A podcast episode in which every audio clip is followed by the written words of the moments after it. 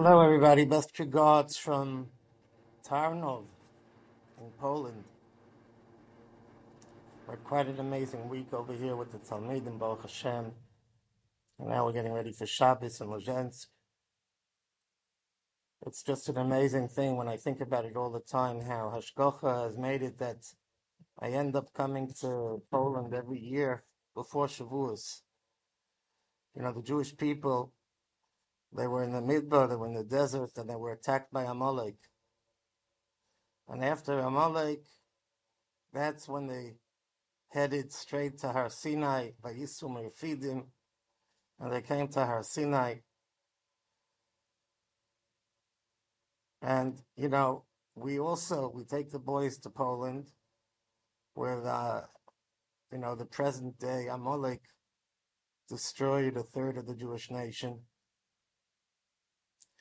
and then we move on to be Makabal L'Torah.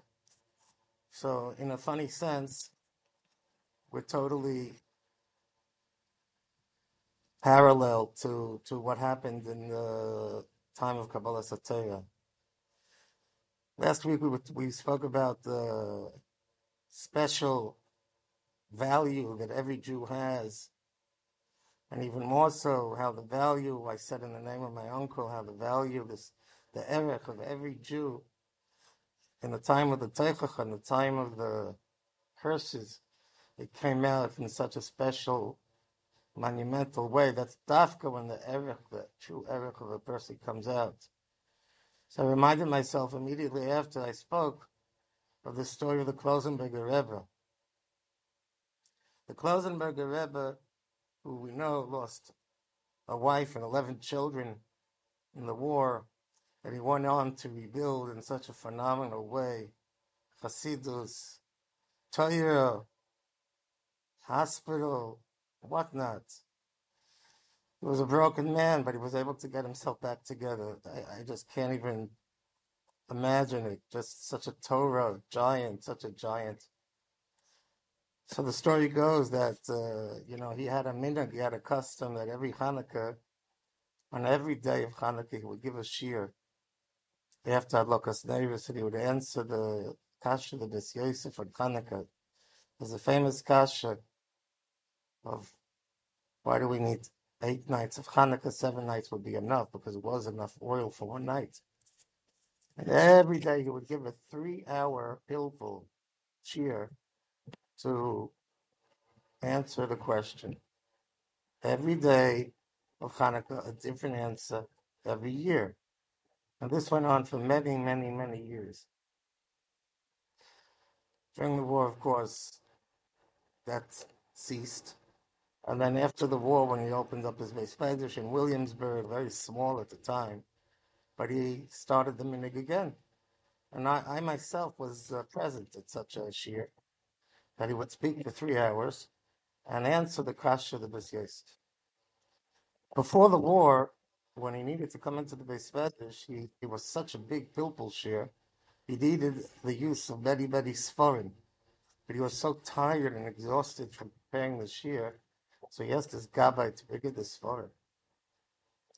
After the war, he came into the Medrash, he bought the sforim himself. The Gabba asked him, Rebbe, I don't understand. Before the war, you used to ask me to help you, and now you're bringing this from yourself.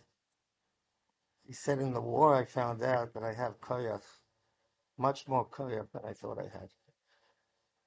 So here you see that the erech, ha'amiti, the true erech of a person comes out in the time of a war.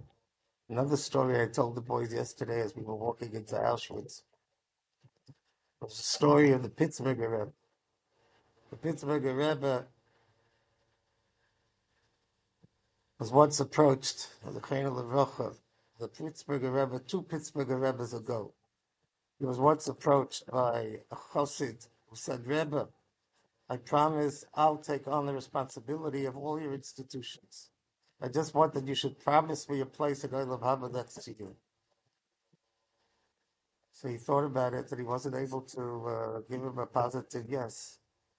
And the Rebbe, and he told the Rebbe, "I'll pay for everything. Your yeshivas, your misyagivs, your midrashim, your big voice, your school, everything I'm going to pay for. And the Gabba says to the Rebbe, Rebbe, you have an opportunity of a lifetime. Why didn't you capitalize it? So he pulled up his sleeve and he says, I have a number where I'm going to be going in Olam Haba. I don't know if other people are going to be able to join me. Wow. That prompted me to telling people yesterday, I wonder if there's a special place at Olam Haba for people that take the day guys to Poland 20 years in a row. But that, I guess, we'll have to just wait, find out. I'll leave you with one last thought of something that I saw this week. I never saw it before. We're going to Har Sinai, right? Rosh Chodesh. Oh, Har Bo Midbar Sinai. By Midbar Sinai, the beginning of the parish is Midbar Sinai. So Chazal said that Sinna Yordal That this is what the Sinna came down to the Goyim. A simple meaning means that the Goyim started hating us when we received the Torah. That's why we, that's why we see everything we see in Poland because of the hate. Why do they hate us? They know because we're the chosen people. But the Kozhnitzer Maggid says a different uh, uh, approach. He says, that when we receive Torah, we have to hate the ways of the Goyim. We don't want to be like a Goy. I'm special. I'm noble. I'm honorable. I'm a Yid. I don't want to be shikr like a Goy. I don't want to act like a Goy. I don't want to dress like a Goy. I want to be a Yid. You're the sin of the Umay Sa'olam that we hate the ways of the Goyim. I think that's an amazing shot from the Kozhnitzer Maggid, or one of the great Talmidim of Rebbe Melech Mudazhetsk. So have a good Shabbos and a good Chodesh and all the very best from Tarnov Kultur.